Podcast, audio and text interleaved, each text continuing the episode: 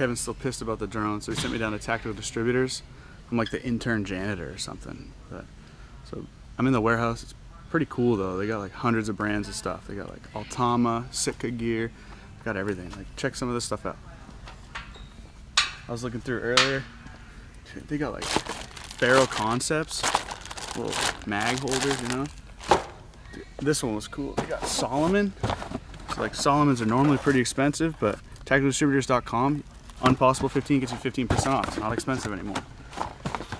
This one they got MTHD. It's like their in-house thing. It's super cool. It's kind of like Patagonia. It's just like it's a new thing. Jay, it's really cool. Come on, man. I told you. You want me to call Kevin? No.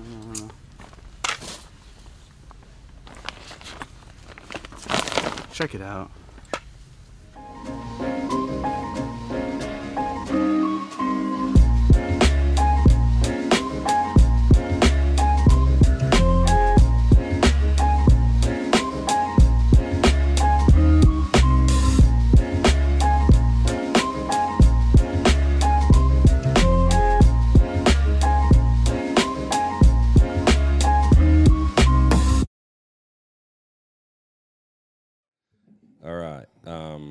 Move this shit out of the way. Sup, Jay? Nothing. I brought my P7s for the... You brought your P7s?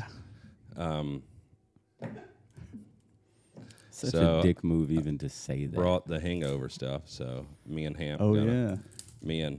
Yeah, you guys were on a sick one, huh? You guys party too hard for me, man. What are you talking about, man? We hadn't had a drink in months till you got here. Okay, Jesus Christ. I mean, I don't care if you did it in my honor or what, but I, you know, I'm hurting. And this says this is a liver detox. Some cannabis Med 7 stuff. I'm all about it. Well, I need the liver detox, man. My liver's been on strike for months. It smells like fucking death, though. That's weed, brother. It doesn't taste horrible. It tastes a little like weed, though. I liked it. Did you see this EOTech coffee cup they brought me yesterday? I did. I like that one. You see where it, when you pour the hot coffee in there, the reticle, it lights up. Just like real life. And you got the green one. That's got to be super rare. Ooh. Yeah. Not as many. Jay, do you know our buddy Aaron Hampton? We've met, but I don't know him. No. You heard about him? I heard about him. Range Rover Casanova. Yeah, yeah. Big Pimpin'. Yeah. Big Hamp. Black and Mild. What else? What else we got? 51 Cent, I think they called him as well. Yeah. So how you doing? Can't complain, other than too much drinking. But actually, man, I'll tell you this. I know. And this is the caffeine-free one. That's the caffeine-free. I don't even know why you threw that at me. I know, because I want to dominate you in this podcast. So I got the caffeine, and I gave you the down. If you want to dominate me, all you got to do is take off your clothes and say, let's wrestle. And I'll let you start in the fucking point of domination. But I will reverse the hold. So we'd take turns. I don't know. I do like a mocha latte. Listen, there's not much you're going to find sexier in New Hampshire. This is like my fourth trip out here to this great state. And, yeah, I mean, as far as, like, really sexy pieces of man candy, I'm, again, at least top 4. Yeah.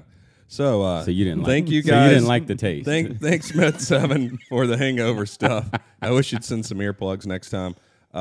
Thank you. For the fellow who sent the leopard sling. So if this doesn't go on my rifle, I'm sure it'll go on Jay's. And they sent us some, what is this? I can't see without my glasses here. This is some straight bourbon whiskey, Manifest Whiskey Project, and gin. So thank you. We'll probably get after that in a few minutes. And you guys, this wonderful LED sign. Yeah, I love it. We've got a great addition. We've got a great guy who does our marketing, digital marketing. He does all of our swag, and he comes up with some pretty cool stuff. We need to take a cue from you guys and do some more mystery stuff. And I think it'd be a great thing to get the two guys together, get you and your team and our guy, and collabo on some kind of limited or some kind of mystery shirt, right? Mystery shirt? We do a mystery shirt. I would like it. I love the mystery shirt. Do the mystery shirt and prize package and all that cool stuff. Oh, yeah. We could do something killer for that. we talked about it yesterday, but you're at EOTech now, and you guys are no longer part of L3, and so you're back to your racing roots. Correct. So getting after it. Then the stuff that you showed us, I am so excited about. For my use for hunting and practical stuff, you guys, oh, I can't wait for some of the new products. Yeah, we're pretty fortunate. You know, one of the things that happened, I think we talked about it with JB, we had a lot of ideas when we started Voodoo, and we had a really good business plan when we launched that lineup. But, you know, due to all the things that happened in corporate, we weren't really able to go after a lot of the things we wanted to go after and develop and innovate in the way that we wanted to, because innovation takes a little bit of time. It takes some effort. It takes money and patience, a little bit of patience. I mean, you can move fast, right? But you can't move that fast, and you can't offset whatever you're doing. But in any case, we're not constrained by that anymore. So even though EOTech had a lot more products on the roadmap when they were divested from L3 than we do right now, the products we have on the market or on the roadmap right now are really amazing, and they really fit with our heritage, and they're really an advancement of our current technology and our current space in the market. Well, let me ask you, you say heritage. How do you view EOTech and its heritage? EOTech was, you know, an innovator in electro-optic technology. The original founders were pioneers in holography. They developed the very first helicopter gunship sight using holography. And somebody said, you know what, it would be an awesome idea if we could put this on a small arms. And they started developing toward that, and that's what began the initial holographic weapon sight, or HWS, or what most people just refer to as an EOTech. Yeah, I know. The first ones I saw, I remember it was like competition shooting, I think. That's right. Jerry Mikulik was kind of the first guy to pick up on it and really shoot a lot. Yeah, I mean, I can pull the trigger a little bit. Yeah. I would say that our heritage is really looking around the corner. You know, that's how we were founded. We were, hey, this is great technology, and for a lot of different reasons. Put it in the small arms. But most importantly, it's better because it's faster. You know, well, let's ask Connor J. Yes, sir. So, where is yours? Is it on your desk? Oh, we got these mags also. Math magician, I saw that. That was rocket awesome. Scientist, and all these. What did yours say? Drone. Drone. I'm not sure. I saw the picture, but drone ranger. That's Drone right. Ranger. Yeah, Ranger. Oh, yeah, that's cool. Well, so for you young cloners who weren't even born when EOTech came out, like, how's EOTech viewed? I think by, I guess, my generation, everyone likes EOTech. There was the people talk a lot of shit about the like thermal drift stuff back in the day, but we covered that a lot yesterday, and I didn't even know about that, honestly. Everyone knows it's been remedied. I think they have a reputation of being bomb-proof. And did you know when they told the story yesterday that when they evaluated all these other optics and stuff as a result of that the EOTech that caused all this finished first in that test, had less... Right. When they did an actual test for the thermal drift, it had less than anything else they tested. That sounds about how it would go. Isn't that funny? Yeah. Yeah, but no, I mean, I don't know too much about the early history of EOTech. Like, I think the earliest ones that I know of are like the 551s, 553s or whatever. But oh, geez. I feel like that was yesterday. Aaron, we're getting old. We are old. Those are the ones that you see on all the clones, so those are the only ones I know about. Yeah. Oh, yeah, because I guess the military probably never used the original big long ones. The 553 was really the first, and that was the SU-231. And then as we moved forward, we had the SU-231 Alpha. Right. And then we've done some advancements since then. But, you know, when you're under... severe corporate constraints. It's always about... Tell me about it. You're making money right now. Yeah, really? So just keep doing that. Don't do the next thing. Do this thing. Well, man, that's where, you know, I hadn't paid attention to the story. I knew EOTech had been sold, and I didn't know it. I didn't know what was going on exactly until you told me yesterday. And that's so exciting for me, also being someone's been on both sides of that corporate thing. now with you guys having Voodoo and having a name and that, and having product ideas, being able to bring some of those new products to market on stuff you showed me yesterday. We were the only company that was consumer facing. So we were treated like a government contract company. And because of that fact... You just mean with L3? With L3. There weren't very many companies in the portfolio. Well, there were none that were consumer facing, just us. So everything else was a contract company. So the one thing you don't have to do with a government contract company is market. So it wasn't about marketing. It wasn't about telling our story. And so we did a poor job of educating the consumer on what holography is and why holography is better than a red dot. You educated the shit out of me yesterday. And so we talked about that yesterday, but that holds in the fact that, you know, like we said yesterday, we've never received, for all the clones that we've ever received, it's only been industrial design. We've never had a out-of-China actual holographic sight, because holography is hard. You know, it's not an easy thing to do. It's not an easy thing to design. It's certainly not easy to manufacture. So so we're in the same way as you. We have very high payroll. We've got very skilled workers who come in every day. Well, if you're putting lasers in there, too, I mean, just the cost of building one, I mean, just component-wise has to be expensive. Like, I understand it way better today than I did 2 days ago. Well, dude, I love your place, and you're right here by a train track. We've got a train track half a mile away from the factory in Ann Arbor, Michigan. Mm. Several years ago, we were scrapping tons of holograms as they were recording these holograms because they would just be slightly out of phase. There was a slight problem. We couldn't figure out why, and it was because the train was coming.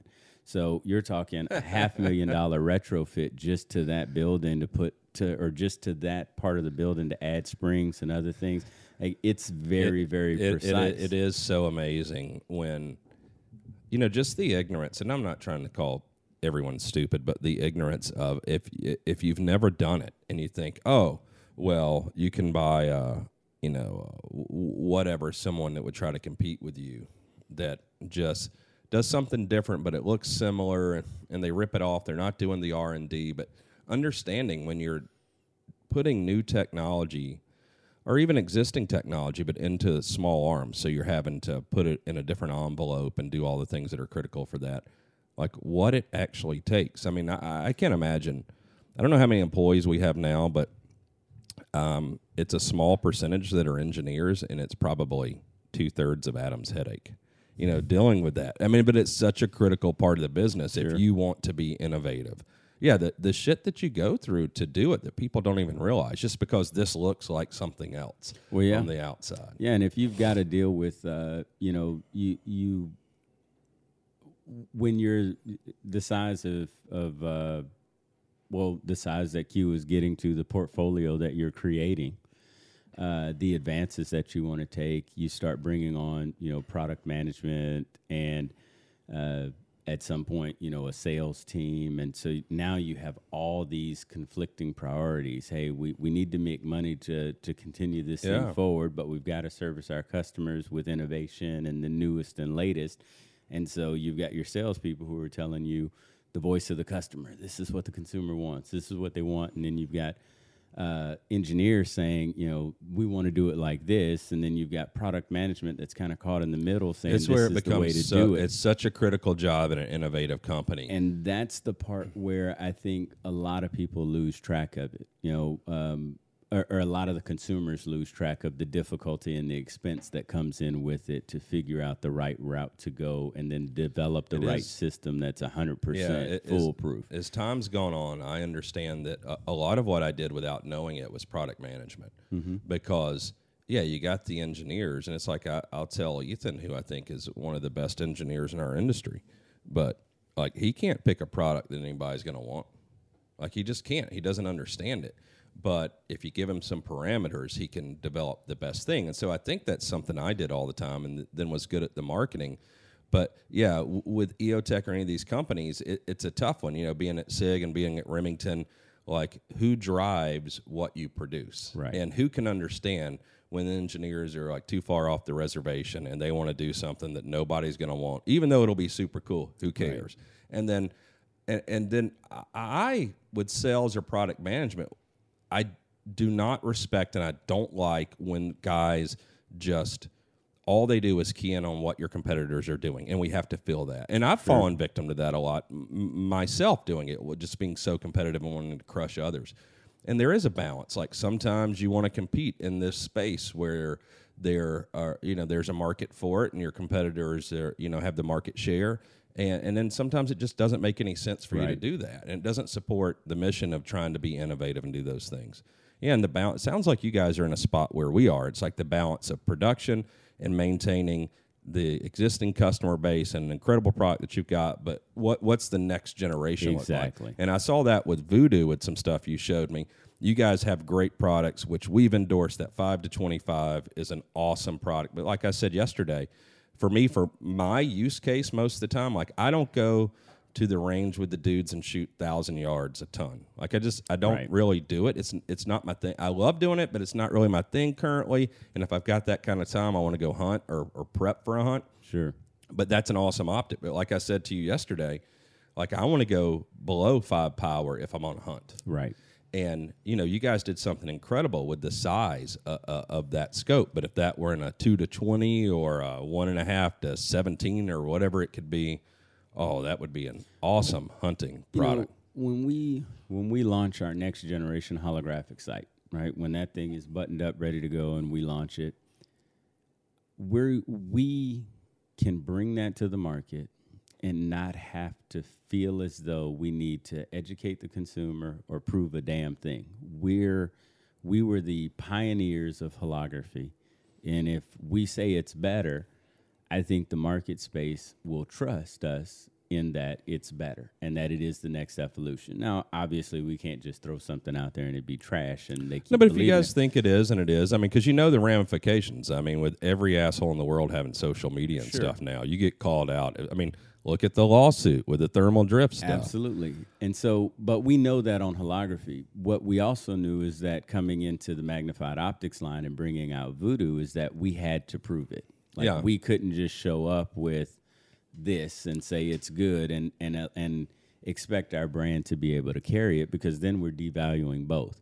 So I agree with everything we've done with Voodoo, and obviously it didn't fall on the timeline that we wanted it to, because a lot of the corporate priorities conflicted with the way that we wanted to launch. Yeah, it was an interesting time for you guys to launch that, considering all the stuff. But the 5 to 25 is the way it is, and the power range is where it is, because that was super hard to do. And our idea was to prove... Still no one's doing it. No one else is doing it, because much like holography, it's expensive. It's a Magic ain't cheap. There's not at all. You know, says that. People think those freaking Keebler elves don't cost a lot, but to keep them in that fucking tree and have them baking all the time and working on your shit, it's difficult. And so you'll start to see now that we feel, and the sales show, that we have proven ourselves to be a premium optics manufacturer, even though we're at a much greater value. We're at a much lower price point with the same feature set and functionality as our nearest competitors. And we didn't do that by compromising quality. We did that by saying we're willing to take a lower margin, because we want to put good product out there. We want to be able to innovate, and we need, you know, we've got a case to prove. So you'll see... Now that we've done that, we're able to get into that more sportsman's-oriented role, that more consumer-oriented role. We figured out the challenges behind shrinking that light path so that we could get a super short 5 to 25. So now we're going to change that, and instead of starting at a base of 5, maybe we start at a base of 2. And we go to a 2 to 20 that's in the same size package with a smaller objective lens. If somebody wants to shoot far with the fix, that is... the perfect optics. Because from my standpoint, you know, I'm very ignorant to optics, but I shoot enough to know what I like, and features are important to me. And the way I view, you know, the 1 to 6 from you guys is there's 4 or 5 in the market that are really good. That to me, honestly, I like them all. So if you, whatever you get, those are good. And that's the way I view y'all's 1 to 6. The 5 to 25, to me, is kind of a class in and of its own. Mm-hmm. I love the clicks. I love the turrets. I love the glass. The size, when we started looking at it, you know, we compared it yesterday to some others. Like that top rail being able to, on an AR-10 or a shorter gun, being able to have that optic with 25 magnification and still being able to put something in line in front of it, incredible. So when you showed me some of the new products yesterday, it's along the lines of that 5 to 25 where, oh, shit, I will take my Swarovski off my hunting gun to have the that you're doing now. And I can't wait. The price point. Yeah, because my Swarovski, I showed you that new one that I got yesterday, which I love. And it's a Z8i, and what was that, like a 1 to 7 to 13 or 1 to 3 to 13 or something? It's like 1.7 to 13, something like that, whatever. But, you know, it's not a tremendous size, but it's weight, and it's got the features that I want, and that power range is great for me. Yeah. But that scope, what Colin said yesterday, that scope was $3,400. Yeah. Like, who the fuck can afford that? Yeah, that's like when you said the potential price of the new one. I was like, I'll get two. Like, yeah. I mean, even that Z8i, which is like my favorite compact scope right now, but it's really not very short. No, but it is lightweight. The glass is great. They do a terrific job with the dot, better than just about anybody, I believe. And a great job with their reticle etching. I mean, it's a rugged scope that's gonna, the clicks are consistent. Oh yeah. I mean. Their turret system is good, which, them designing for strictly hunting or commercial use other than a military bias, they do things like the turret that I showed you yesterday. Their turret is a super cool system for the average guy. Oh, yeah. But that scope, I don't know how much that scope is. Probably $3,000. Yeah, if not more. I mean, you just eliminate 99% of the customer base. Yeah, that one's significantly more than that, or at least the prices I've been able to find it on. I'm not sure what the MSRP is, but you're going to pay more than $4,000 for that scope. Yeah. They're not the prettiest looking either. That's what bums me out. The finish does, compared to this, does look like airsoft. I agree. Yeah. It's just like, I mean, it looks, like the Voodoos, some of the Leopolds, like the newer companies, some of the Vortex, they look modern. They look high speed. Vortex has done a tremendous job. I will give a shout out to them for that. Oh, yeah. The way their scopes look, like the finish, the detail. But I always say with Vortex, like I put it in the category of like they're 1 to 60, you're 1 to 6, and I would use the Voodoo 1 to 6 because I think the Vortex is too heavy. Mm. Most all the other features of it I like fine, and aesthetically it looks good. A lot of attention to detail. Their industrial design I think is very good. Mm-hmm. But what did we do right? So what do we do as manufacturers, right? We look at generally speaking, we look at what does the customer want, right? And what did the customer always say they wanted? I want it rugged, I want it bomb proof. So you look at let's take US optics. Right. Oh yeah. The heaviest optic on the planet, but you can roll over your truck with it. Screw your rifle afterwards. It doesn't matter. Your scope will still be there. And that Vortex kind of took that route. And then you take a look at the Fix and the Mini Fix and the Honey Badger. And what did you do? Well, we're not sacrificing any of that string. We're just telling you it doesn't have to be a brick to be strong. No, right. It was and interesting. And that's what we did. Ours is just as rugged as anything from Vortex, but it's lighter weight because we scienced it and made sure that it was, but it doesn't have to be that way. Lightweight and durable. Exactly. Heavy does not necessarily mean durable. No, it just means heavy. It was interesting that CEO of Taurus did the podcast, and shout out to Brett. Cool guy, young guy. And he made a couple of very interesting observations on the podcast. To him, like, in Taurus, he knows their place in the market. He's got things to overcome. They've had some real innovative products the last couple of years. They got a little 9mm that's cool. Their new little 22 pistol is my favorite. I don't care. And he did give me the pistol, but it's $300. Like, I don't even give me a $300 fucking pistol. But he did. I didn't even know about it, and I swear to God, I like it more than my Hammerly. It's a striker-fired 16-round magazine. It's awesome. So if you want a 22 silence pistol silence drone, get that. What was it? The TX Tactical or something? I forget the name of it, but it is really cool. It's got a plate on it. I got to see this thing before I leave. RMR on top of it. Yeah, but it doesn't reciprocate. It's like on that plate. It's on the barrel. Yeah. It's on the barrel. That's right. Yeah, it's fixed. So, but 16-round mag, and it's a striker fired. The trigger is phenomenal. So actually, Olivier, who used to work at FN, who did some of their pistols, he's their engineer now. So. But what he said was ridiculous to him, which he is understanding, is like a firearm is the only consumer product someone purchases and they expect it to last their lifetime. Right. Like, you think if you have a phone for 3 years, you feel like you feel slighted by it. You know, nobody wants a car for 5 years. Right. Your laptop, you got to get a new one every 2 years. But like, oh, my gun. Oh, I bought a Honey Badger 5 years ago, and you've updated the stock. I want you to give me a new one. Sure. Like, yeah, shut up. And so with optics, it is a hard thing. It's like, I think we're supposed to, our consumers, we just haven't done a good job of educating them. They believe that we're supposed to future-proof every product for 50 fucking years. It's stupid. I mean, don't you want us to continue to innovate and improve? You do, but you want that innovation and improvement for free, because why didn't you figure that out before you sold me one? Yeah, it's right? Great. And that's that. And you're right, because it's not how any other industry works. And if Ford does a 2021.5 because they figured out something that would be 9 times out of 10, it's either safety related or more cheaper, cost effective for them. But immediately, if you want it, you automatically know you've got to go buy a new truck. Can you imagine? Don't feel like you got to call Ford and say, "Give me that." Aaron Hampton's 1996 Rolls Royce. If you take it in and you want them to put the current engine and interior in your car, I mean, I mine. You see, you're confused because it was just the Rolls Royce front grill. Oh, you got it on your Chrysler 300. And what? And no, that's my fake Bentley. Oh, yeah. You got it confused. But you imagine, like, I thought about that the other day when someone was giving me shit about wanting like our latest stock for a gun they bought in 2018. And it's like, well, what if I took my, 2014 911 to Porsche and said, "Hey, fuck you guys, put the new engine in this." No, let's look at it. Look at it the other way. Give us $100,000. Look at it the other way. What if you went to the Porsche dealership right now and the 2021 was still a 2014?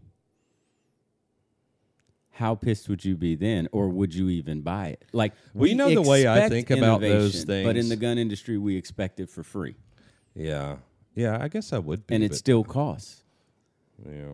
I mean, if everybody else is progressing, but it's the same damn car from 7 years ago, when people, you're not going to buy that. Everybody used to want 911 owners because they're, and I don't have a 911, but I have had one. But I was going to say, I'm sure you've had one. Yeah, but there's a reason you don't have. I'm not super into it, and I would actually have one now, but it just seems, douchey now. You totally invalidated everything. He's going to go get one. No, I don't have. No, one. I won't. But like, if no one would ever see me drive it or whatever, I would go get one because like I love the car and it's super cool. Oh, the new Corvette. I hate to admit it is such a great looking car. I hate Corvettes. Me too. I saw one yesterday near the shop and I was like, all right, I got to tell you, I got a call yesterday. The only phone call that I took while I was here yesterday. You getting a new vet? Somebody just declined one, so now I got to make a decision. How much is a new one? So with the markup, and this is just a basic LT1, it'll be $83. Such a value. That's a huge value, and the used ones are going for $100,000 right now. Yeah, it's a $15,000 markup from the.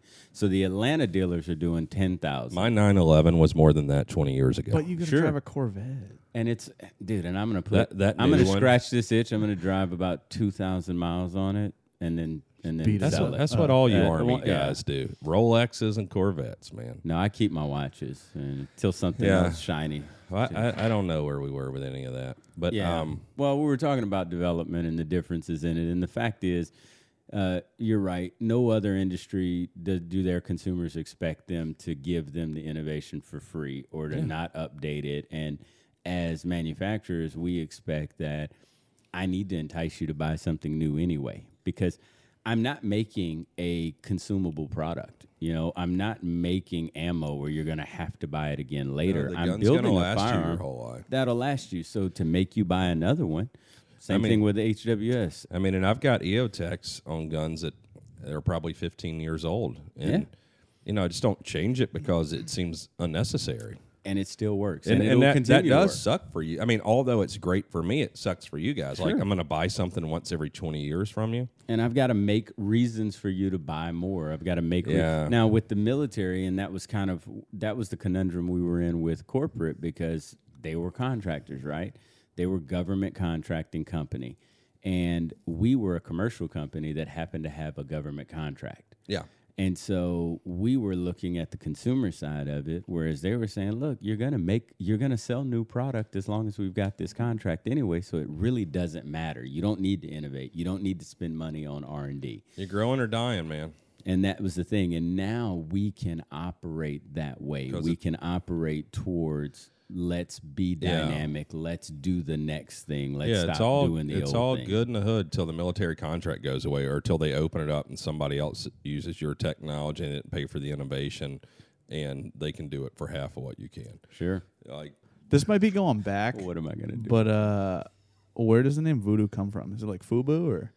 No. So we, us, by us. JB and Mark and I, we are not...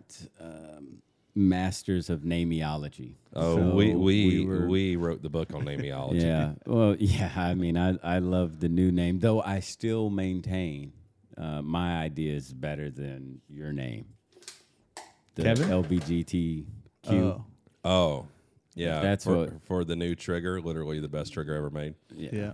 So go ahead and tell your idea. Hold on, I got to pull out the notes. He's going to pull the trigger out. Is it written like my grandpa? What? A note in his butt pocket? Dude, I can't remember at all. So I keep a pen and a notepad because otherwise it didn't happen. But yeah, so for Voodoo, we were looking for a name and we were trying to figure out a bunch of other stuff. And, you know, one of the things about long-range shooting is that there's a lot of science to it, but there's also a lot of magic, a lot of hoodoo. And...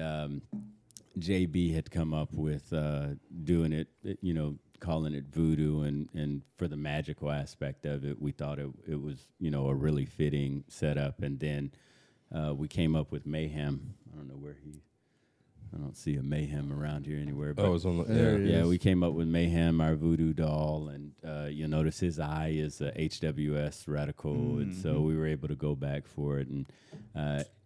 You know, Voodoo was, you know, and at that point, Voodoo was born. So I wish it had a fucking awesome story to it. It would be killer. But my thing was, you know, it's literally the best trigger ever, which is cool because everybody's, when they reference it, they've got to say that literally the best trigger ever fucking sucked. The media. It doesn't even work. Oh, right? I love kicking them in the nuts. Yeah. But I'm thinking, like, literally the greatest badass trigger, right? Could change that, but that's LGBT by Q. Right. So, yep, I'm in. And yeah, now everything is rainbow, and it's literally the greatest badass trigger by Q. It's a great name. LBGTQ. Come on. It is great. Where were you 6 months ago before I did all the packaging? Trying to come up with the name for this. So, did you? To which, no, they came up with the name for it. When's this going to be out? So we're hoping, well, we're really confident we'll be out in January and shipping the first quarter of next year on this particular product. Some of the products that you saw yesterday and a few other things that we're going into, there you go. Fuck your ETAs. Now we're really confident on this because we're pretty much where we need to be with it. So early next year, Early next year, you'll get them out there. We're also working on our own line of night vision and ancillary products because now that we're no longer part of L3 Harris, we don't have a sister company that sells those things for us, so we're going to do it ourselves. Can I publicly thank EOTech for giving some optics for the FPC raffle that we were part of with a bunch of companies. We were just down in Texas. They hell yeah! Donated a couple optics, a 5-25 that we talked about, an EXPS 3, and a G33. You made it so a blind kid was able to shoot an animal. That says a lot for Voodoo. Yep. How did the winner enjoy his prize package? He was stoked. I told him he needed to cry when I gave him the gun. He seemed like the nicest kid. Super nice kid, and he brought his dad with him, which was really cool. And like they had a blast. Warms my heart. My kid, he'd probably not bring me. It was awesome. But he didn't cry, but I think it's because of his eye situation. Yeah. But he was very, very thankful, and he crushed. Well, I'm thankful too. I mean, you know, us fighting for gun rights and finally getting an organization full of asshole attorneys that instead of fucking with us on behalf of the ATF, will go after the ATF, keep them in check. Because that's the problem, as we know, with regulatory agencies. Who keeps them in check from fucking with the man? You know, like I don't need them. Like, we as a company, just like EOTech or any other reputable company, we want to follow government regulations and guidelines and laws. But they also need to be reasonable and in check and in line with our Constitution. And so shout out to FPC, and especially our homie Adam Kraut, for taking them to task. Like, you want to start some bullshit? Like, okay, well, let's just make sure that there's some checks and balances for you as well. Yeah, that's the big thing about FPC, is that not only do we all support them because we like what they're doing, but they're all cool guys. Like, I don't know anyone at the NRA. I'm sure they're real nice, but they're not. I hung out with Adam Kraut, Jeff Sylvester, and they put up with all of us idiots being idiots and joined in. And they're... As I say, Adam Kraut is one of the stellar idiots in the industry, so I don't think he put up with it. You know. Yeah. Did he wear a flamingo shirt or some kind of... He had some tie-dye on. Yeah, he had some tie-dye on. I've got pictures of him and videos of him smoking a cigar and nods and a tie-dye shirt and stuff. Yeah, he's a... Yeah, especially for an attorney. Right? Yeah, I mean, he probably can never get wealthy being an attorney because he's too nice and too good of a guy. Yeah, they're all good guys. There was everyone that showed up. If people want to be following accounts and companies that support all this or that are on the same page, the list goes on, but it was FPC, us, Warm and Fuzzy, Doghead Collective, Supreme, Superior Defense, Auto Seer, unbelievable photographer. The Uncommon, he's cool too. I like super him. Super cool guy. The Uncommon Line podcast, they did one with FPC. I sat in on it for 10 or 15 minutes as well. Man, the list is so big. EOTech shooting. Yeah, I mean, it is cool. I mean, whether it's you guys giving optics for our mystery shirt winners, or when we do a gun for SOC F, like all that is greatly appreciated. And you know, we don't ever want to take advantage of it, but. Yeah, it's just great for the industry, and especially this FPC stuff. Like the fight against, like after the arm brace stuff and the way they went after us, and you know, it just sucks. They just decided they would screw with us on the arm brace, and it's a bunch of, you know, government officials. It costs them nothing, but you know, it could put 50 families out of work, and you know, just on a whim, and they have not to mention criminalizing. Yeah, making 4 million people felons. But it also, even if you don't take it that far, like the reality of what happened was they shut down Honey Badger production for 6 months. So that could have caused us to lay people off, and then all of a sudden they're like, "Oh, well, never mind." Yeah, it shouldn't be allowed. Like you know, if you want to shut down production of our products based on you think something might not fit your guidelines, and you shut it down for 6 months, and then you call never mind 6 months later. Like, they owe us money. Yeah. Like, that cost me millions of dollars. And I didn't lay anyone off because it's bullshit. Just because the ATF wants to pull something out of their ass, you know, I don't want to lay people off and send them home. And for them not to have accountability with that is horrible. So shout out to FPC. If you want to support a group that is defending your rights and trying to hold them accountable, and because, you know, I'm not friends with anybody that is looking to skirt gun laws or ATF regulations. But, you know, oftentimes it's just like not cleared. How do you get an answer? Right. Yeah. And, you know, they put you in a situation like, thank God we had the cash to have attorneys to defend it and to go the 6 months while they were, you know, whatever they were doing, having us in limbo, not allowing us to ship guns that we could float, you know, payroll and stuff like that. Another thing that they do that I think is kind of a byproduct of what their main goal is, but I think they're indirectly bringing companies together that kind of wouldn't before. Like, we say a lot of wild shit because we can and we want to and we believe in it, but like Surefire donated a bunch of lights to us to give us products. Like, we've never had, as far as I know, we haven't had a bad relationship with them. We've never really been cool with them. I have had a not so great relationship with Surefire, but shout out to them. Yeah, because of water under the bridge. Yeah, because of this, all these companies that either didn't know each other, didn't have relationships, whatever, now had relationships. Yeah, I mean, a common cause. Like, I even hate getting political, like, whatever. But, you know, obviously, I'm conservative when it comes to the Constitution. I believe in our rights, and it's not just the First, Second, or 17th Amendment. It's all of them. And, you know, the idea of coming up with ways to infringe or, you know, from a firearms company standpoint, it's like a privilege, although it should be a right to have an FFL. and they can take it from you whenever they want for anything, basically. But, you know, for us being a company that wants to follow their guidelines, and oftentimes it's impossible to get an answer to a question from them, but they can come in and shut you down. And it just doesn't seem very American. It's like, okay, we've decided we have these laws and regulations. You issue us a license. We want to supply legal products to people who are legally allowed to possess them. And not everything is black and white. So we have a question for you. Fucking answer it. Right. And anyway, well, there's all my political rants. And that's the big part. If it's not clear enough for the organization or the agency that writes or enforces those laws to interpret, then why the fuck is it on the books? If you can't tell me what it means, and you don't know what it means, then it's nonsensical and it should be gone. If it can't be clearly articulated, then how the hell can it be properly enforced? It shouldn't be there. And I think that's one of the problems that I have with the NRA is that for far too long, there's been the story of we're really focusing on your rights and we're doing the best things that we can. But in reality, they're really just, constantly and repeatedly preaching to the choir and not gaining new... Yeah, I think they lost their way. Just like Wounded Warrior for me was a great example. Yeah, you use that name, and there is no red-blooded American that does not want to support our soldiers, does not want to support anyone that sacrifices like that. And heaven forbid you come back injured, you have a disability for the rest of your life. We all want to do that.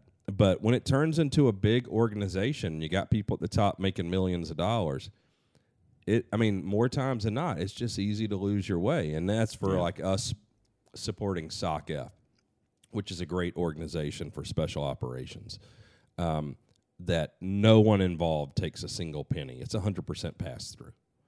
And not that there's not people that can enhance those organizations and get a paycheck, but it's always... And I think, that's what NRA turned into. And so it's great to see an organization of younger people like FPC... utilizing, valuing a younger demographic, focused on the Second Amendment, willing to take the ATF to task. Not, of course, us as a company that is licensed by them, we want to have a relationship with them. And I understand that NRA and these other organizations want to have a relationship with them. But, it's also like your kids. Like, sometimes you got to spank that ass and keep them in line. And it's hard. That's why I hate regulatory in our country. It's like a way to circumvent the checks and balances of our government. And I don't like that. Because you can have great intentions, like EPA. None of us want the oceans to be poisoned or any of that shit. But it's got to be realistic. You've got to understand it. And it should... Their goals should align... with who they're serving, which are civilians and the masses and the people of this country. Sure. It shouldn't be to a government go around to prosecute people that they deem as not worthy or that they think shouldn't be allowed to participate in something that is government sanctioned. So anyway, that's all. Yeah. Anyway, a young Aaron Hampton, double A Ron, big pimpin'. That was a long time ago. Range Rover Casanova. All right. How do you join the Army? What happens? Because, for me, I figured you'd be like the next host on, American Bandstand or something. I needed to get the hell out of Baton Rouge, Louisiana. So that's where you're from, Baton Rouge. Baton Rouge. Yeah. I needed to get out of there. And so you Southern Cajun hillbilly, sort of. Well, the problem is we don't have any hills. No. Our highest point is like 63 feet above sea level, so we have no hills, so... So Baton Rouge. Cajun is more for your swamp dwellers. That means red stick. Baton Rouge. I used to hunt. Well, not hunt, but we used to murder nutria rat and sell the hides. Oh, they got a $6 bounty on them right now. I'm going on a hunt. It was never that expensive back then. They have a $6 bounty right now, and they're trying to kill 400,000 a year. And I'm going on a hunt down there. I cannot wait. Trust me, it is not a hunt. It is a murder. It is so much more. Hey, fun I don't want you throwing your morality on me. Look, no. That I have no problem with killing or murder. I'm just saying you don't have to work for it. It's even more fun than crow hunting. which to me is the most fun hunting. You know, they brought Nutrien just as a source for fur originally, and then fur kind of went out of fashion in the 80s, and the population has exploded, and they're destroying the marsh. So I think it looks like as a result of nutria in the marshlands of Louisiana, you guys are losing 50 to 100,000 acres a year of land because of nutria, because they're eating down all the stuff in the marsh. All the vegetation that actually holds the sediment that produces land. So we got to get after it. I'm going to get my part, and let me just say, I hope I kill 1,000 of them. I'm donating my $6,000 to, I don't know, maybe hours north, maybe to FPC. I don't know. Do you shoot them with 22s? That shotgun generally, but I'm going after them. Well, we did them with shotguns. A little, but mostly it was 22 single shots, because we'd be out hunting raccoons, running the dogs, and that's when you'd find them. And they were profitable enough to be able to, you know, feed the dogs and buy some school clothes. Because it's actually good meat that you can eat. Yeah. But people think of it as like a rodent. And that's the thing. It's nutri-rat, right? But you'll be able to find it in the New Orleans area. Yeah, it's white meat. I mean, there's a lot of boudin that is made with Nutra. And a lot of women don't realize it, but the trim on their mink coats and that kind of thing, and even on some of the rabbit stuff now, is all Nutra. Yeah. Yeah, it's cheap. And it's beautiful. Yeah. I mean, it is a fantastic fur, but I mean, that's why they were brought here. Yeah. I just needed to get out of there. And but outside of that, you know what they do with the meat? Beyond that is they feed it to the alligator farms.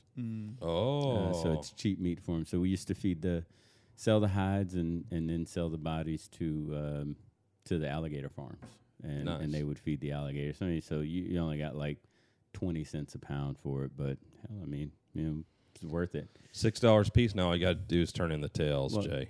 I'm getting after it. Oh, it's just turning in the tails. Yeah, you know, go down on my own. So at Fort Benning, we were.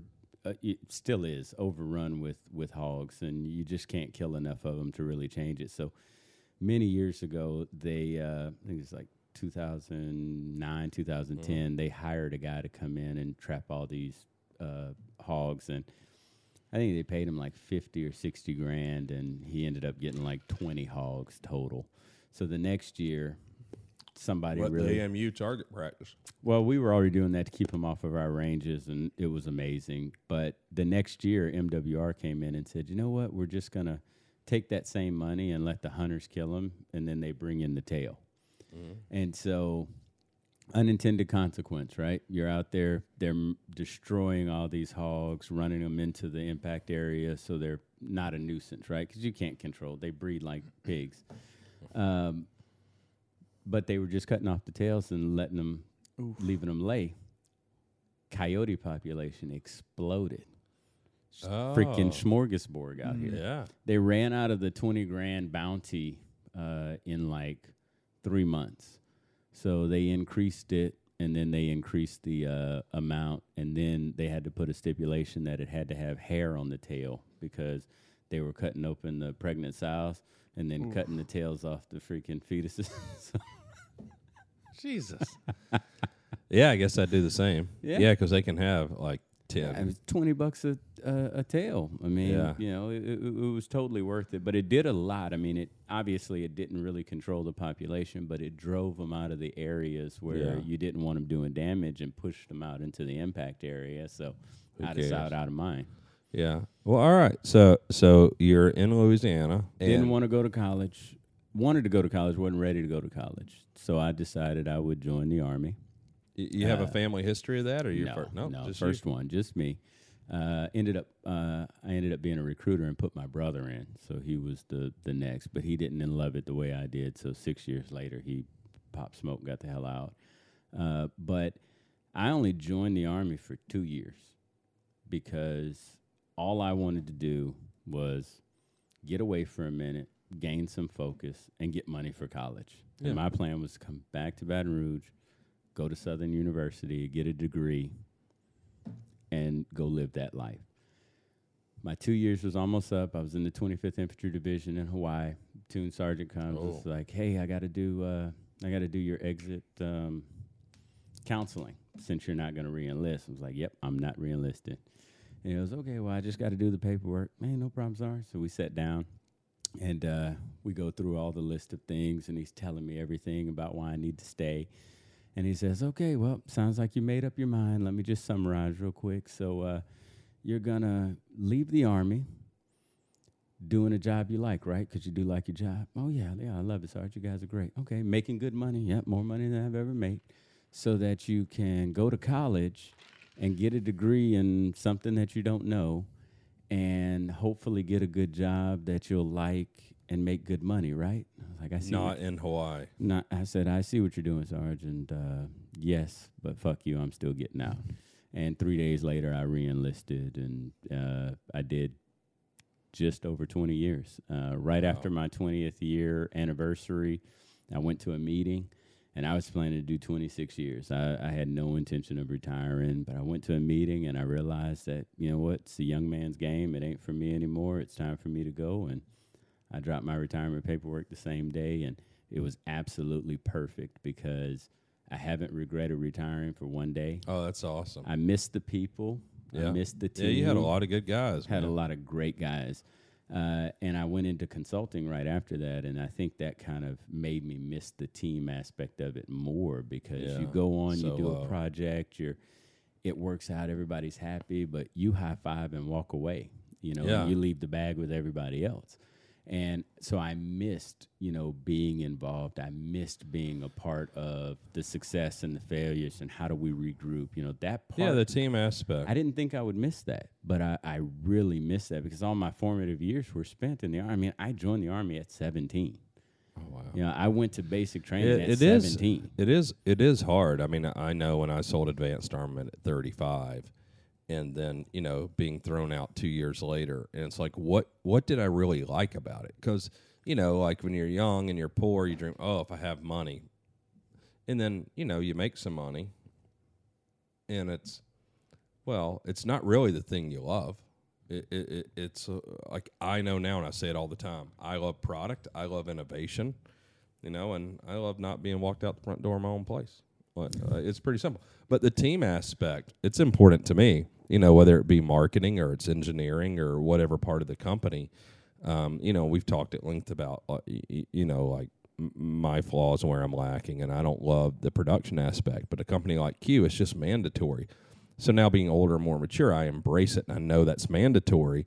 But in a selfish way, we have to grow the company in that way. You're growing or dying. We have to grow production to fund the stuff that I selfishly like, which is innovation and marketing, which are the things that really kind of help to grow the company and continue a path forward. So I get it, but it is interesting. You don't understand until you don't have it. Like, what is the thing I really liked about it? Right. And you know, we've had those conversations before in passing, in person, over the phone. And what I think is most important, and it's something that, honestly, I don't believe you consciously understood it at AAC. No, I had no idea. After AAC, you in reflection, you realized it. But I think at AAC, what was amazing was unconsciously, you developed a team that plugged the holes in your boat.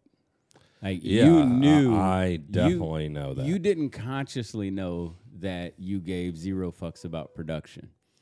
But you consciously knew you needed people to do this and this and this, and you empowered them to do the things that they needed to do, and that's what kept AAC successful. I think, and seeing that come forward in this company, because it's always a thing, I believe. You know, you look up to your idols, and to me it was Reed Knight, and it was H&K within our industry, and it's, well,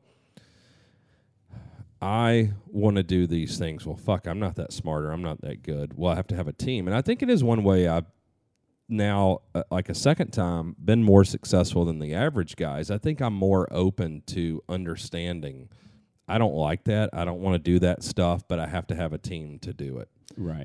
And so same thing with the Army. So when I met you go, so you're recruiting. How do you end up the AMU, like in charge of those guys? What happens? Dude, recruiting is hard. It sounds horrible. You know, so when you get on recruiting duty, you've got a 9-month probationary period. And True story. Won't go into details here, but I one night I nearly murdered my station commander. Real life. Because I hated recruiting that much. Oh. And he was that big of an a-hole. And at the time, I just didn't understand it. You know, the one day that week, we had gotten into it, and he had told me, you know, I told him flat out, you can't make me put somebody in the Army. You can make me call anybody you want, but you can't make me put them in the Army. I have to want to put them in the Army. And he goes, okay, well, you know what? You're right. Go home. Go home. We'll see you in the morning. So I come in the next morning. This motherfucker had moved my whole desk, my entire office set up into the parking space in front of the door of the recruiting station. And I pulled up, parked my car, and was like, the fuck is that? I walk inside, and all my shit is gone. And I go, where's my desk? He's like, you saw it. I'm like, okay. You want me to sit outside? He's like, yep. So I go outside, and our lead refinement list, which is all of our books for everybody in high school with the notes on them, they're all missing. All that's sitting there is a phone book. And for those of you who don't know, you used to get a phone book every year. It was really thick and had everybody's phone number in it. And I go, where are my LRLs? He's like, well, you're right. I can't make you put anybody in the Army, but I can make you make phone calls. But I'm also not going to let you fuck up our LRLs by being a jackass. So just start at the A's and continue. If you're not going to do a good job, you're at least not going to fuck up what we're building. So about 4 hours into it, it started getting hot. And I was a recruiter in Baltimore City. So here I am in bees, long sleeves, tie, all awards, sitting outside in the fucking parking lot looking like a total jackass, calling people from the white pages. So he made me do that for the whole day. And then the next day, things got better on, you know. Jay, the white pages are the residential stuff. Right. Yeah, the yellow pages of the business. I'm sorry, I forgot about that. So he felt like it was all better. I was still stewing over it, but that's how much I hated it, you know, and I hated him for doing it. I hated everything else about it. And that night, you know, that weekend, you know, we had a big to-do. But somewhere after that, within about the next month, I realized that I was right and he was right. You know, I had to want to do it. I had to want to be that guy. And it was his job to make sure that I had the tools and not let me off the hook easy. You know, sometimes shit just happens and you can't make it, but you can't just say, okay, buddy, it'll be good next month, because you can't be okay with failure. And the difference between recruiting and the big Army is just that in the big Army, you're required to be successful, but they give you every tool you need to be successful. And to be a recruiter, you had to have been successful in whatever else you were doing. But now you come to recruiting, and your success or failure is based upon the decision-making abilities of a 17 to 34-year-old. Your success is almost completely out of your hands. And it becomes a sales sport. It becomes a contact sport. You've got to go out and you've got to do these things, and you've got to qualify people, and you've got to meet the right people. And one day I realized that it was very data-driven. One day I realized that my conversion data mattered, that I needed to go out and secure 34 appointments. And for me to secure one appointment, it took me asking for 12 appointments. And once I secured 34 appointments, my conversion data from appointment to contract was 1 in 17. So I could make 2 contracts a month if I could get 34 appointments scheduled. But to get 34 appointments scheduled, I had to ask for 340 appointments. So I had to talk to a lot of people. But once I figured out that it was a numbers game and it didn't matter if you said fuck you or okay, if I just kept going down the road, I would get the okays. And then I found my niche. I found out that I was a fucking phenomenal high school recruiter, mostly because I still looked like I was in high school. I mean, I was only 21 when I started in recruiting. I had what was a nice car back then, at least in inner city Baltimore. I had a Volkswagen Jetta with the 216s in the trunk. Like, I was the man, all right? Of course he did. Of course I did. So I never drove my government car. I left it at the office, and when I would go do high school visits, I would show up in my car, you know, show you what was there. I had a great memory back then, so I could be whoever you wanted to be, but not for nefarious reasons, but because I was selling you an intangible. I was selling you something that you couldn't see, taste, or touch, but you had to dedicate your future to it. So I truly and wholeheartedly believed that if you were qualified and interested, that it became my job to help you join, not to coerce you to join. You were already engendered to join for whatever reasons that you said okay to our appointment. But after that, it was my job and my responsibility to help you be able to make that right decision. Once I realized that, I became a fantastic recruiter. But one day, we got a recruiter journal, which was our magazine, and on the cover of it was the Army Service Pistol Team, and they had just won nationals for the first time in forever. The AMU. The AMU. Yeah. And at that Army moment, marksmanship unit, the best shooters in the world. Best shooters in the world, absolutely. And at that moment, I found out that they had been transferred to recruiting command. So now they were a part of U.S. Army recruiting command. That's interesting. I mean, they became a marketing asset. Yeah, they're marketing. And they're very expensive. You know, the size of the AMU is about that of a company, a light company. So for people that don't know, so the Army actively recruits some of the best shooters in the world. And so it's for the Olympics, it's for all kinds of games, Pan Am games, like whatever. And you want the best shooters, and they have a full-time staff of machinists, gunsmiths, everything to provide them with the best equipment. So the best of everything. So they can, and they have their own range facility at Benning. Some of the best ranges on the planet.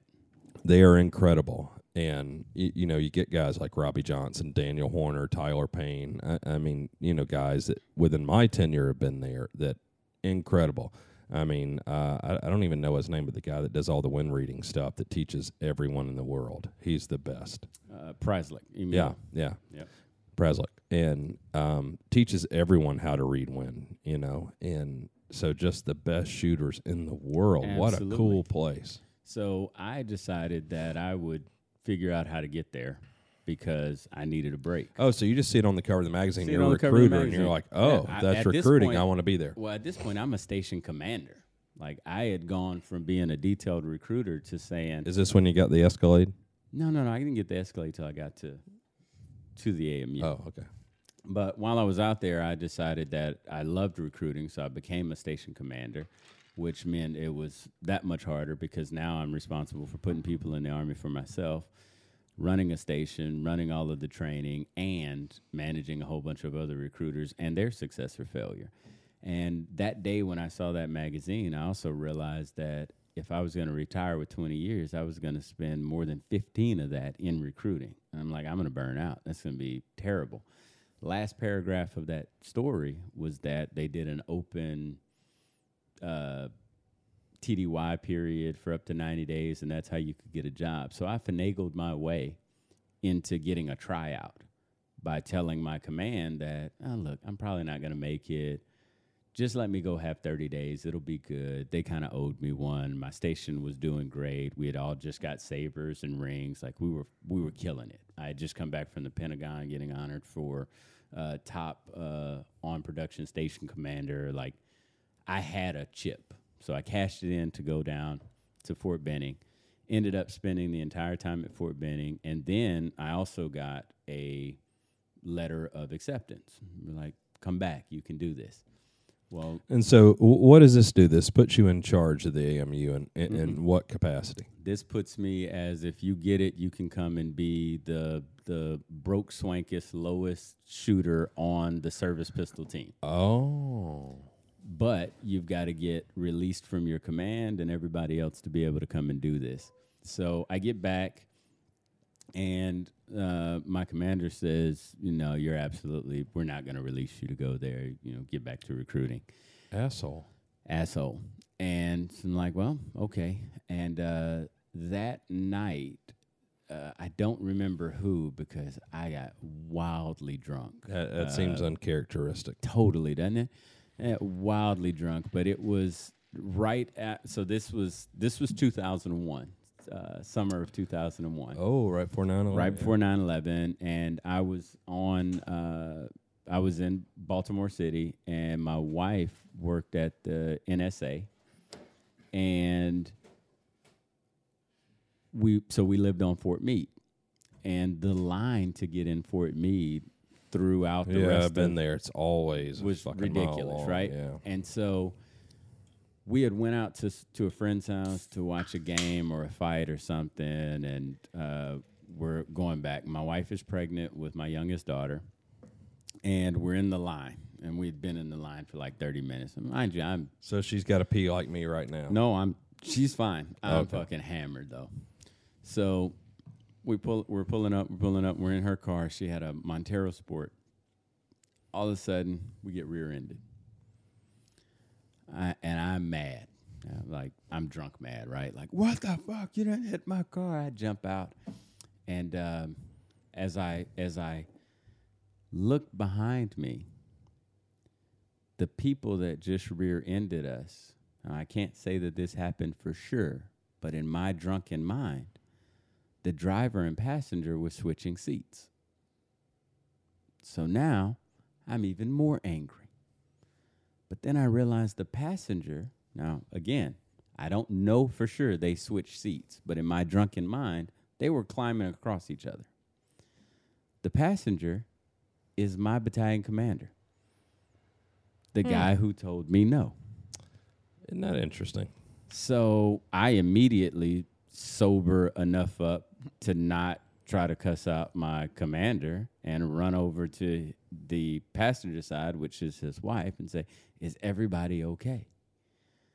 Oh, hey, sir, are you all right? And he's like, yeah, we're good. So then I walked towards the front of the truck, stopped the MPs who were coming back to investigate what's going on, tell them, hey, it's no problem, there's not a big deal. And literally, he hit our tow hitch and kind of dented theirs. And was like, "You're good, right? You don't need the MPs. We don't need a report, right?" No, not at all. So this was like a Friday or Saturday night. Monday morning, he calls my office and goes, "Hey, Sergeant Hampton, how's everything going?" It's like, "Well, it was my neck. It was a rough weekend, sir. Truck's fine, I'm fine, but my wife lost the baby."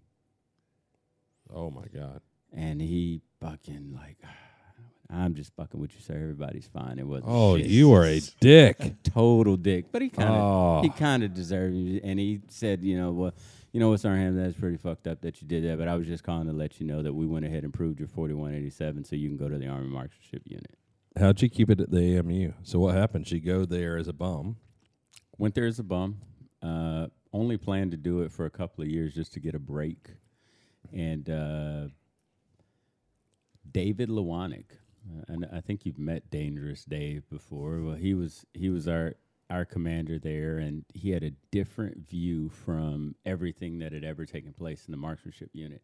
His big issue was like, I don't give a fuck about marketing. I don't give a fuck about recruiting.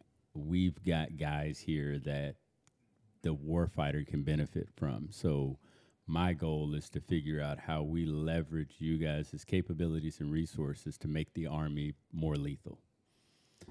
And I was like, that's fucking dope as shit, but I can't do that from service pistol, and this is the most boring shit I've ever done with my life next to service rifle.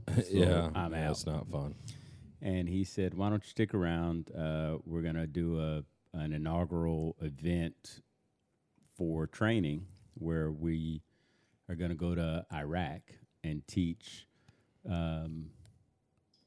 something to help the warfighters, do better.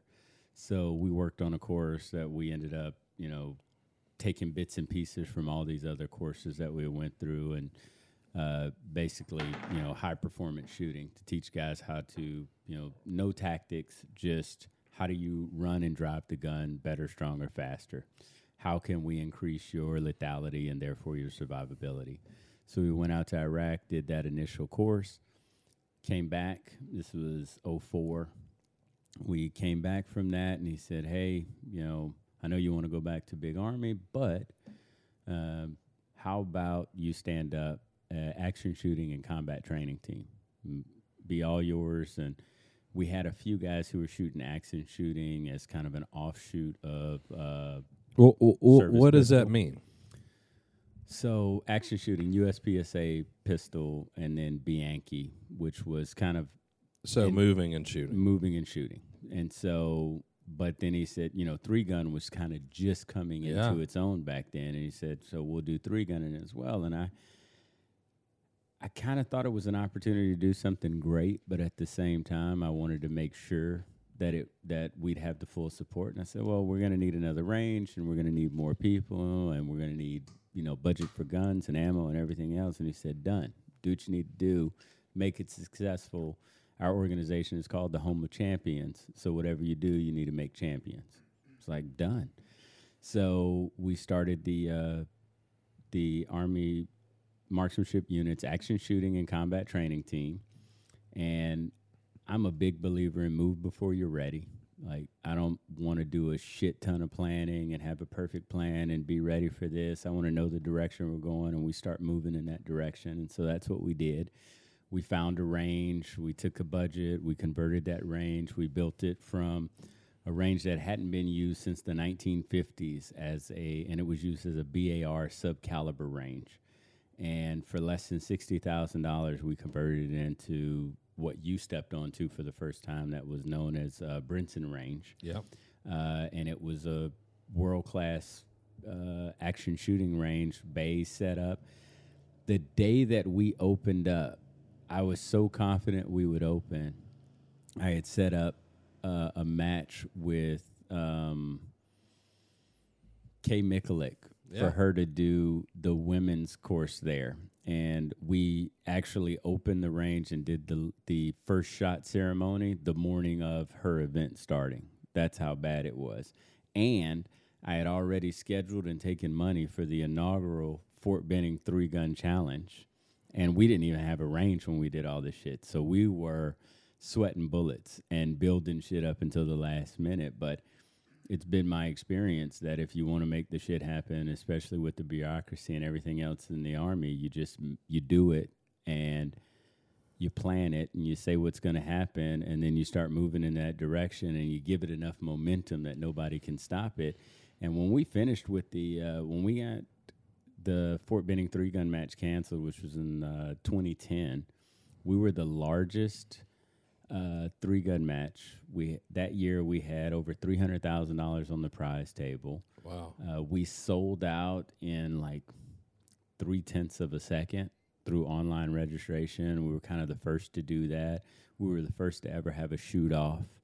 You know, I think in 2010 we gave away, the winner got a Rolex watch, $5,000 in cash, a rifle with a Gemtech suppressor and a Leupold 1-8. Like, no, but dude, like... I would rather have second place. As the winner, you get like $19,000 in cash, plus you still got to walk the prize table. Like, that's how ridiculous ours was. I think in 2010, we gave away 43 guns. So, like, 43rd place walked across and got a gun from the table. Like, that's how amazing the match was. Probably the only event that was cooler was, man, this is, you know, not jerking your chain or blowing smoke, but the silencer shoot. The silencer shoot was pretty titties. The one in the very last one with Blackberry Smoke, or was it Blackberry? Yeah, flopped. Blackberry Smoke. But it was because you tried to do too much. Tried to do too much, wasn't in control enough. Big corporate. That's after we sold. Look, I'm not going to let you live on this whole wasn't in control of it. I think you've got a team and you can bring people in that can do some amazing shit. Yeah. That can execute a vision that may not be yours, but that'll end up being awesome. I got to get better at my job. But yeah, look, man. Dude, you got, well, Adam's gone to do fucking actual work. So, I mean, it kind of proves that the idea of having somebody else there to watch your interest is helpful. But in any case, so action shooting team was awesome. We had some great guys when we were there. I like to think that I hired some really great guys, and we developed a really phenomenal team. We were, at the time, we were the winningest team in the marksmanship unit. But what was really great about us is that we translated everything that we knew into courses and coursework that was designed to make the warfighter better.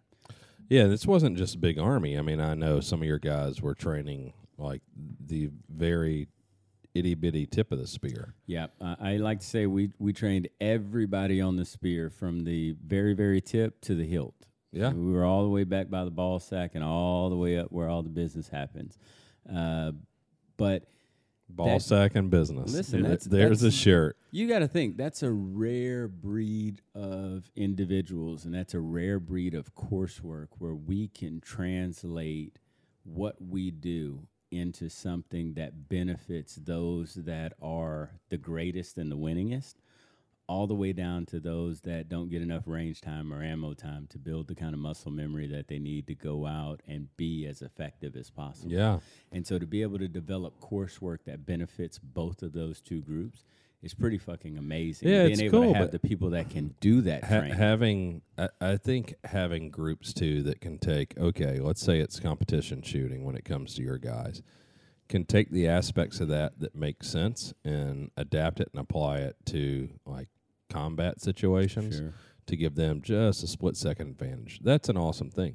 And we know, like, several of your shooters, whether it was Robbie Johnson or Daniel Horner or Tyler Payne, and there's a whole bunch of others that can shoot. I mean, you know, the video of the fixed rifle that Tyler Payne did where, like, he shoots the thing that launches the clay pigeon with the fixed rifle and then chambers another round, shoots the clay pigeon out of the air. Yeah. It was insane. Like, what the hell? And that's just like a Tuesday for him. Yeah. Yeah, it's like a regular-ass day. I mean, we were in Afghanistan, and he was on a team. I was coming back with another team. And I kid you not, we sat on the range one day waiting on this group to come out, and I watched T-Pain throw, draw, and shoot with a pistol 53 rocks without a miss. And it got to the point where we were just tired of fucking watching. I mean, there's stuff, you know, it's just like Robbie at 1,000 yards with the AR, like stuff that you don't even believe is possible. And they do it. And they make it look routine. Because, yeah, who was Robbie's partner, St. John? St. John, Jason St. John. Yeah, so they at the, what was the sniper competition? Which one? The big one at Benning every year. So there's International Sniper Comp. International Sniper Comp. So you'd have foreign militaries and government agencies, U.S., like the most elite guys. Yeah, you had the best and a smattering of organizations that just thought they were the best. Yeah, whether it be federal or the Irish Army or whatever. But the Irish were actually fucking titties. They were really fucking good. The Israelis were pretty good. It was like the local law enforcement and then like maybe the Coast Guard. I'm not saying they sucked. But compared to, you know, the very tip of the spear, and they're coming in second and third to the Army Marksmanship Unit team for a sniper competition. Ooh, yeah, there's some stuff you can learn, like, every year. Well, yeah, but and you know, the thing about it with Robbie and Jason were that, you know, Robbie and Jason both held operational billets as snipers. So getting your ass handed to you by Ranger then, battalion, right, having combat experience. Getting your ass handed to him by then is not that devastating. Mm-hmm. But what we were trying to explain and what every team that came to us and trained or we went out to and trained understood was that, look, operationally, tactically, we're not going to try to tell you how to do your job. But what we can tell you is that our techniques, our methodology, and the things that we're going to show you today are going to help you be faster and more accurate, regardless of the situation you find yourself at. Yeah.